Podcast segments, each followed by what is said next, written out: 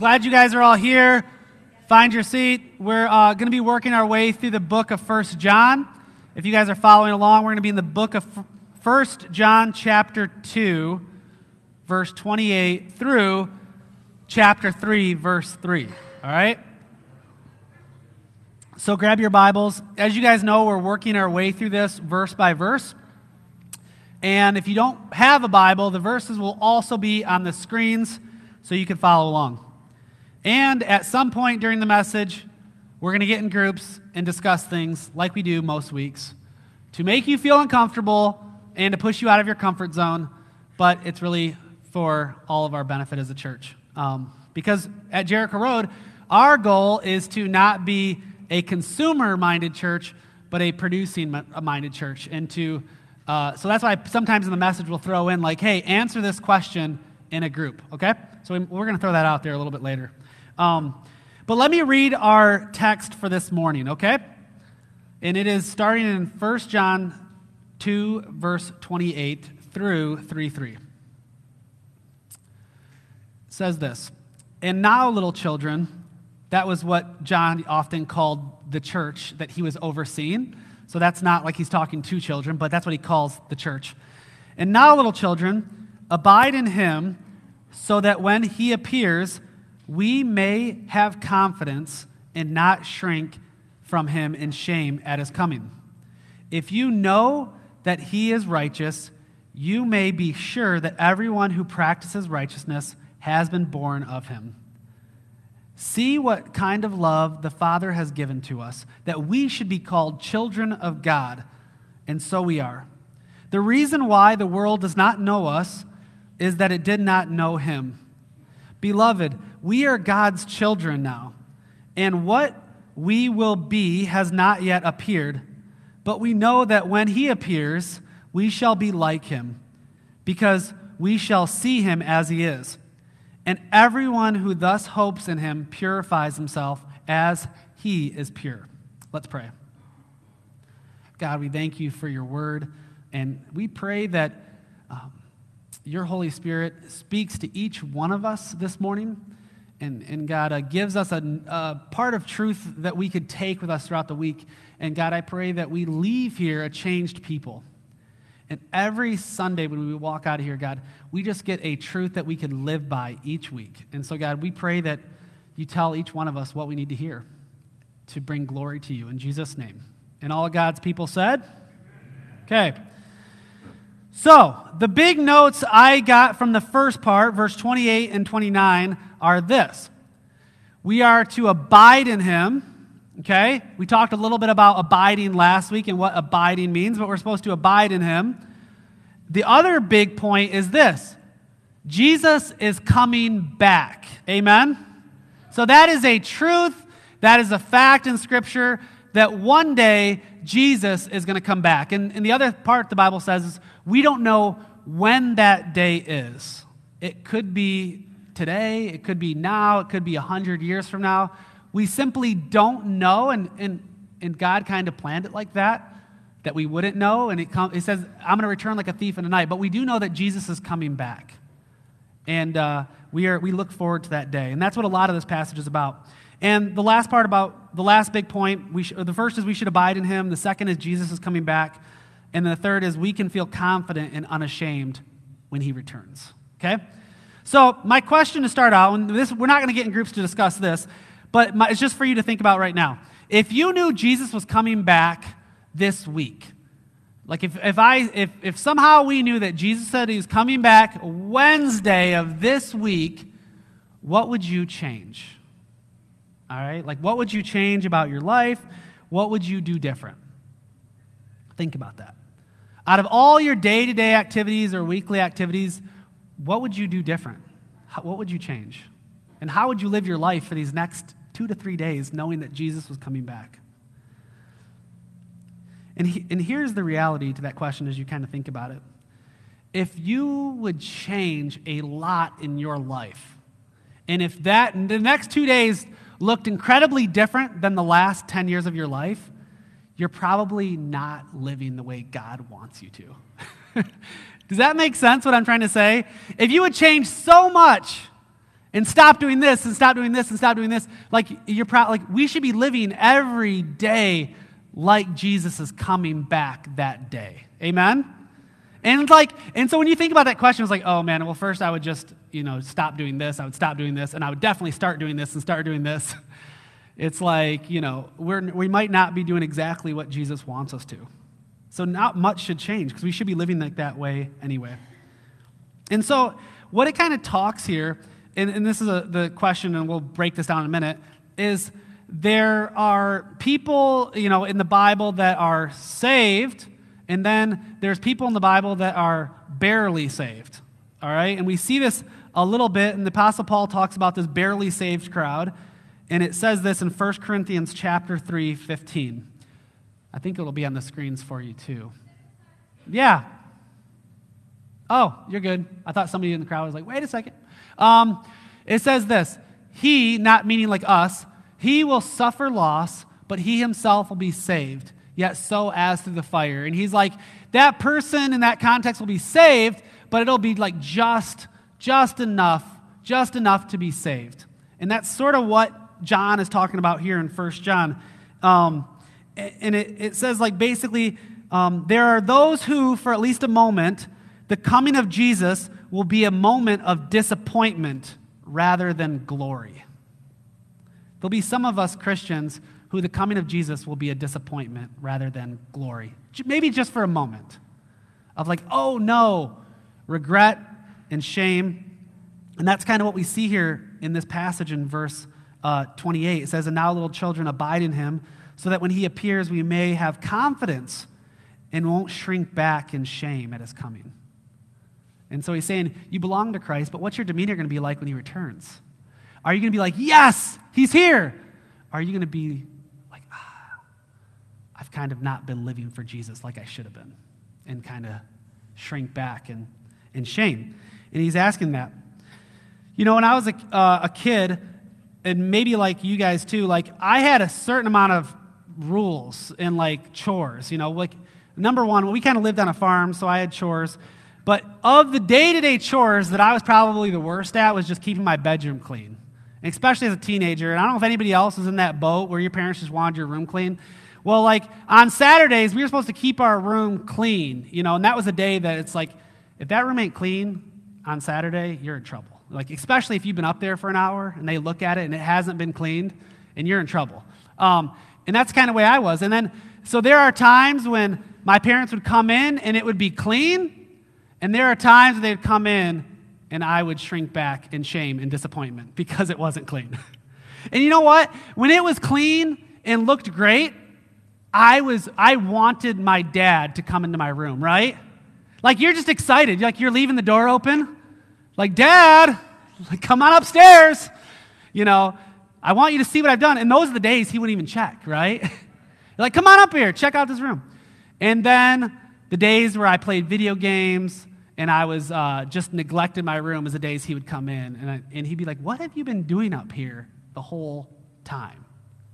And I think about that when it comes to Jesus is if we are doing our best, as it says here, to live for Jesus, we will be excited as it's coming. And that should be our demeanor is like excitement and joy. And we should be pumped thinking about the return of Christ. We should not have shame. And we should all want him to come. And we should be prepared. Um, Charles Spurgeon says this, and I pulled this quote, and it's up here. It says this The scriptural prescription for preparing for Jesus' coming is this abide in him. If you abide in the faith of him, holding his truth, following example, and making him your dwelling place, your Lord may come at any hour and you will welcome him. So, saying we should just be so excited. We should be like that kid whose angry dad is coming. No, not like God's angry. That was a really good example. My dad was angry, but God isn't angry. We should be like that kid whose dad could come at any hour and we're standing by our room and saying, Look, it's good, it's, it's clean, and we're ready, and I'm prepared. And that's kind of what Spurgeon is saying here. Those that are ashamed of his coming will realize that they have been living worldly lives. And in one moment, the understanding will overwhelm them that whatever else they accomplished in life they did not abide in him as they should have. And so that's kind of the crux of Christ returning. And our demeanor, as I said, at his return should always be, Yes, Lord, come, please. And when I talk to Christians, sometimes they feel guilty about that. They're like, I really want Jesus to come back. And I feel kind of guilty about that. And I'm like, Don't feel guilty. I want Jesus to come back today. Lord, please come. And that should be our demeanor all of the time, is like, we're just so excited for the return of Jesus. And we hear those trumpets blare and the sky turns bright white, we should run outside and be like, Yes! It's today's the day. I'm so excited and we're pumped and we're just so glad that he has come back. And John's saying, that should be our demeanor. Don't do not be that group that kind of shrinks back and like, oh, instant regret. And even though you're saved, but just barely by the flames, and that's why he's talking about that barely saved crowd that just got in, but they're just, when they see Jesus, they're just like, ah, I wish I would have done this. I wish I would have done this. I wish I would have not done that. And we could just, we can be prepared and have that attitude. So the question I want you to answer in your groups, so you're asking, how do I get in a group? Just do it with the people that are around you, okay? Um, and make sure nobody's sitting alone. If you see anybody sitting alone, just invite them to your group um, maybe like four or five people per group. Uh, answer this question How do you abide in him? Because we've seen that Spurgeon said the scriptural pr- prescription for preparing for his coming is abiding in him. Um, my question for you guys is How do you abide in him, and what does that look like for you? Some of us might have asked, like, well, what does abide mean? Like, I don't know how to really answer that question. What does abide mean? Um, as we talked about last week a little bit, it means to walk with, to live with, Jesus, to walk with Jesus, to remain in Jesus, to live your life every day walking with Jesus. And I don't want you to get it twisted. Um, none of us are going to live a perfect life. And I think that's kind of the lie Satan does here is like, if you screw up, you're not really Christian. If you screw up, you're not really abiding. So just, just don't go there. It's like, none of us can do that. I am like the I'm the lead pastor of this church, and I struggle every single day to walk with Jesus, right? Our elders, who are in the highest position of the church, you know, and spiritually oversight of the church, struggle every day to abide in Jesus. But it's a practice, as it talks about in the next couple verses. It's a practice of walking with Jesus. And you know what I love most about practice? Is the reason we do practice things, whether you practice piano or you practice a sport is so we can become better. And, and, and we're going to make mistakes, and Jesus is like, that's going to happen. God's like, that's going to happen. But you practice because when you shoot that basket, you miss and you miss and you miss, but then you hit some and then you just keep practicing. Where the problem comes when you walk away from practice altogether. And we've seen people walk away from the church altogether, walk away from abiding, as we say, in Christ, and say, I just give up. I tried, I screwed up too many times. and the other word for that is sanctification. And it's not all on you. Jesus, the, through the Holy Spirit, does a work in our souls that we're not even aware of. As long as we stay in the Word, we pray, the Holy Spirit's doing a work at us and changing us from the inside out. Um, and that's called sanctification. So, um, abiding is going to look a little different for each one of us, but the key is to stay as close to Jesus as possible. Whether you start your day with Jesus, you pray throughout the day, you hold every thought captive, you live for Jesus, you talk to people about Jesus. Like Jesus is your everything, and you remain in Him as He is in you. You just keep Jesus at the forefront.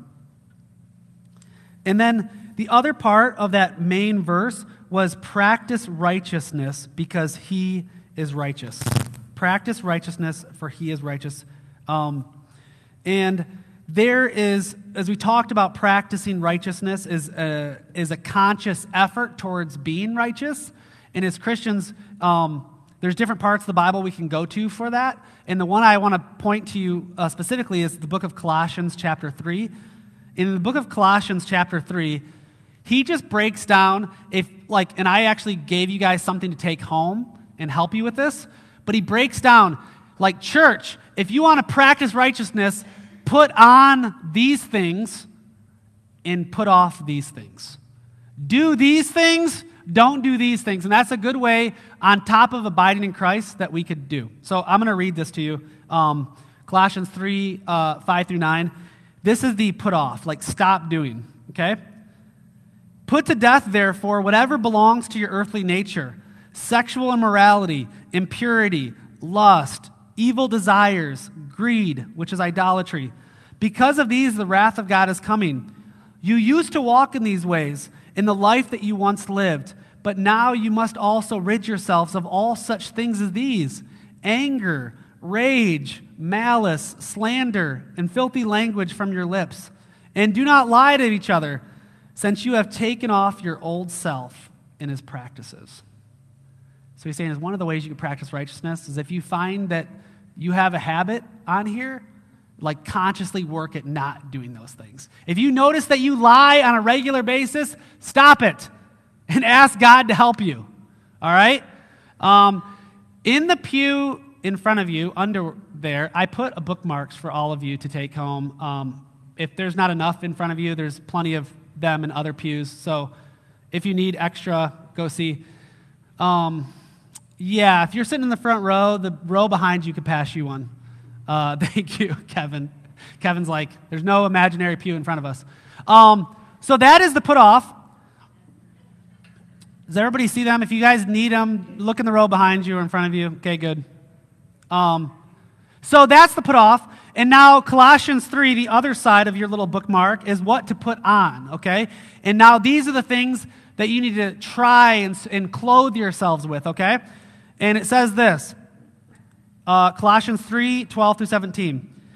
Therefore, as God's chosen people, holy and dearly loved, clothe yourselves with compassion.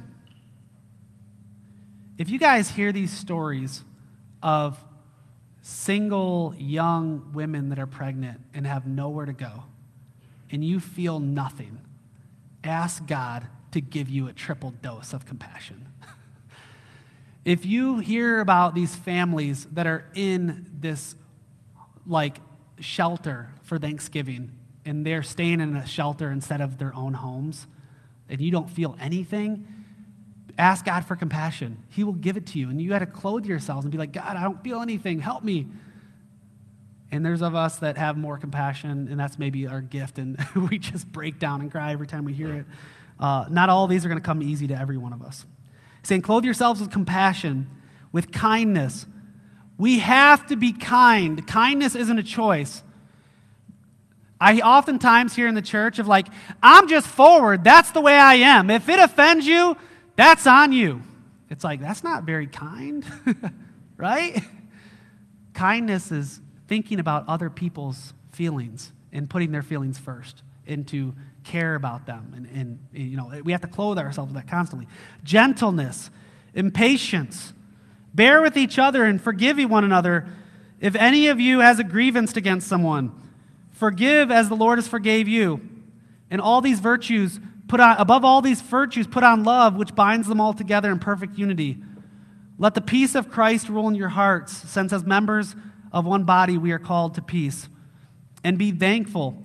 Let the message of Christ dwell in, among you richly as you teach and admonish one another with all wisdom through the psalms, hymns, and songs from the Spirit, singing to God with gratitude in your hearts. And whatever you do, whether in word or deed, do it all in the name of the Lord Jesus, giving thanks to God the Father through him. Amen. I mean, if you want to learn about abiding, I'd go to Colossians 3 and just read forgiving one another put on love. Above all else, if you just check a box and say, okay, I'm going to stop cussing, I'm going to stop lusting, I'm going to stop doing this, but love is the one that binds them all together. So we have to consciously figure out how can we love one another well? How can we put on love above all else? Um, and so on your little, your little uh, bookmark thingies that I gave you, stick those in your Bible.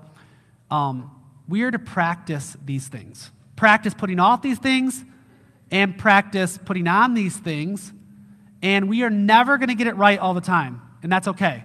But the practice is like, I am going to keep working towards this in the name of Jesus, okay? So we are to abide in Jesus and practice righteousness. So he gives this final reminder in uh, chapter 3, verses 1 through 3, which, even though it's the next chapter, the same line of thought still applies. And this is one of the, one of my favorite verses in the whole Bible is chapter 3, verse 1. Um, different translation says, uh, See what kind of love the Father has lavished over us. Okay, I think the NIV says that, but we're in the ESV today. And it says, See what kind of lo- love the Father has given to us. See what kind of love the Father has lavished over us, that we should be called children of God, and so we are. Guys, if one thing you remember this is that when you come to faith in Jesus Christ, you are no longer outsiders. You're no longer orphans. You're no longer enemies, but we are actually called children of God. Amen? I'm pausing. I'm going to go off my notes for a second, but uh, I watched this Netflix show. So you probably already tell it's probably the most like profound thought ever. But I was watching Netflix this week, and uh, I was watching the Unsolved Mysteries that just came out. They just dropped like a new season, and I loved the last couple. But I was watching the Unsolved Mysteries, um, and in it, it was about like parental abductions. Like a mom and dad get divorced, and the dad or the mom takes the kid to like another country, right? And so the kids are gone, and the, the mom or dad have no access to the kids anymore. And I was watching it, and it was kind of like, wow, that's crazy. Like, I never thought about that. Like, they took them across through like another country, basically. And they traced the kids, and I'm not judging this lady, I mean, it is what it is. I was just thinking off the top of my head. They traced the kids with the dad to like Cairo, Egypt. And the mom saw that there's like the emails, IP addresses in Cairo, Egypt. US has no jurisdiction there, so they're just with the dad there. And she's like, I was advised by my lawyer to not go there because if I go there, like if you do like something wrong there, maybe like not having your head covered or something, you could be thrown in jail for like 10 years. And so she's like, our hands are kind of tied. I'm like, if that was God, he would be on that plane in Cairo and he would risk the 20 years in jail. Amen? Like God would be there. And I'm not judging her, I'm not judging them, but I'm saying, like, if my kids were in another country, I think I would risk the jail time to get them back. And I'm, again, everybody's in different places and it's risky. But I'm like, God, we are God's children. He did not spare his one and only son that we could have eternal life. Amen? And he risked it all, he gave it all so that we could simply be called his children. What great love the Father has lavished over, over us. and it says the reason why the world does not know us is that it did not know him. Beloved, we are God's children now, and we um, and what we will be has not yet appeared. But what we but what we know that when he appears, we shall be like him because we shall see him as he is. And everyone who thus hopes in him purifies himself as he is pure. And that's the other part about practicing righteousness is actively working to purify ourselves and, and live for him. So, lastly, John gives us plea to meditate on how much God loves us and how we are called as children. We are adopted into his family. And we just need to sit and meditate on how much God loves us the devil is going to tell you that you are abandoned, that you are forgotten about, that you are not loved. And God is going to constantly say, We are his children. And it ends by saying, If you feel like an oddball in the world, that is okay. right? That is okay. Because you're not always going to fit in with the world. Right? And I think, if I'm being perfectly honest, the reason the church in America is so compromised is because they tried their hardest to look exactly like the world in hopes that they would draw the world, right? We want to be exactly like the world. And so the world comes and, and, and they realize that's not really what we need. And the church has changed so much so they would look like the world. And it's like, we don't want to be like that church. We are going to be different, but it's all for God's glory. And when you are in your places of work, you might be an oddball just because of your faith in Jesus. And Jesus says, just remember, the world hated me first. It's okay. Keep loving people, and we're not always going to fit in. So then he goes back at the very end to those that hope in him, and he says, Be ready for his return. Be abiding in Jesus, purifying yourself, so that you can be ready and say, Yes, Lord, when that trumpet sounds and Jesus comes back. Let's pray. God, uh, help us have no other demeanor other than, Yes, Lord, please come. Help us be excited and looking forward to your return. And God, help us throughout this life practice righteousness, putting off those things that we need to anger, rage, lust, all those lying, all those things, and help us clothe ourselves with love, kindness, compassion. God, I pray that we are a church that looks radically different than the rest of the world. That the world sees us and they see a beacon of light. And in the testimony of the lady from Family Promise about us is what the rest of the world sees. That they loved the homeless, that they loved the hurting, that they loved each other well, that they, that they loved each other well. And most of all, that we had a radical love for God. In Jesus' name.